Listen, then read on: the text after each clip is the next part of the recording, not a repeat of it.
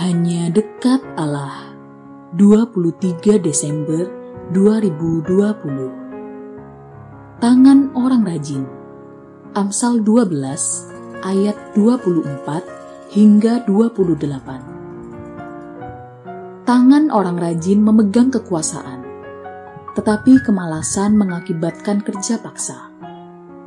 Penulis kitab Amsal senang membandingkan kerajinan dan kemalasan. Dia meyakini bahwa sikap dan cara hidup yang baik akan menghasilkan kebaikan. Namun sikap dan cara hidup yang buruk akan menghasilkan kemiskinan.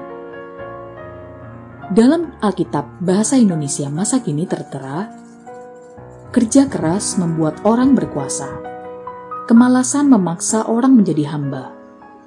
Persoalannya, manusia memang senang menikmati buah, namun lupa menanam benih.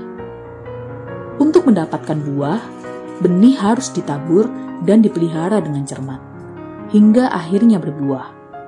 Ya, tak sedikit orang melupakan proses dan lebih suka bertumpu pada hasil. Padahal tanpa proses yang baik, mustahil akan berbuah baik. Memang kadang dalam kehidupan yang terjadi tidak demikian.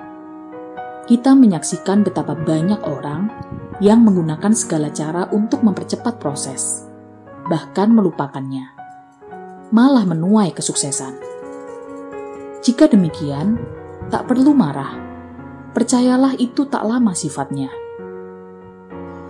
Dalam ayat 27, penulis kitab Amsal menyatakan, Orang malas tidak akan menangkap buruannya, tetapi orang rajin akan memperoleh harta yang berharga.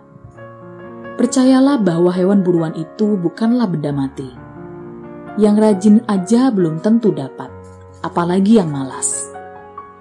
Janganlah pula kita lupa jika sesuatu itu layak diperjuangkan, maka kerja keras itu layak dilakukan. Sejatinya kerja keras memperlihatkan betapa hal itu layak kita usahakan dan itulah jalan kebenaran. Salam semangat dari kami, literatur perkantas nasional, sahabat Anda bertumbuh.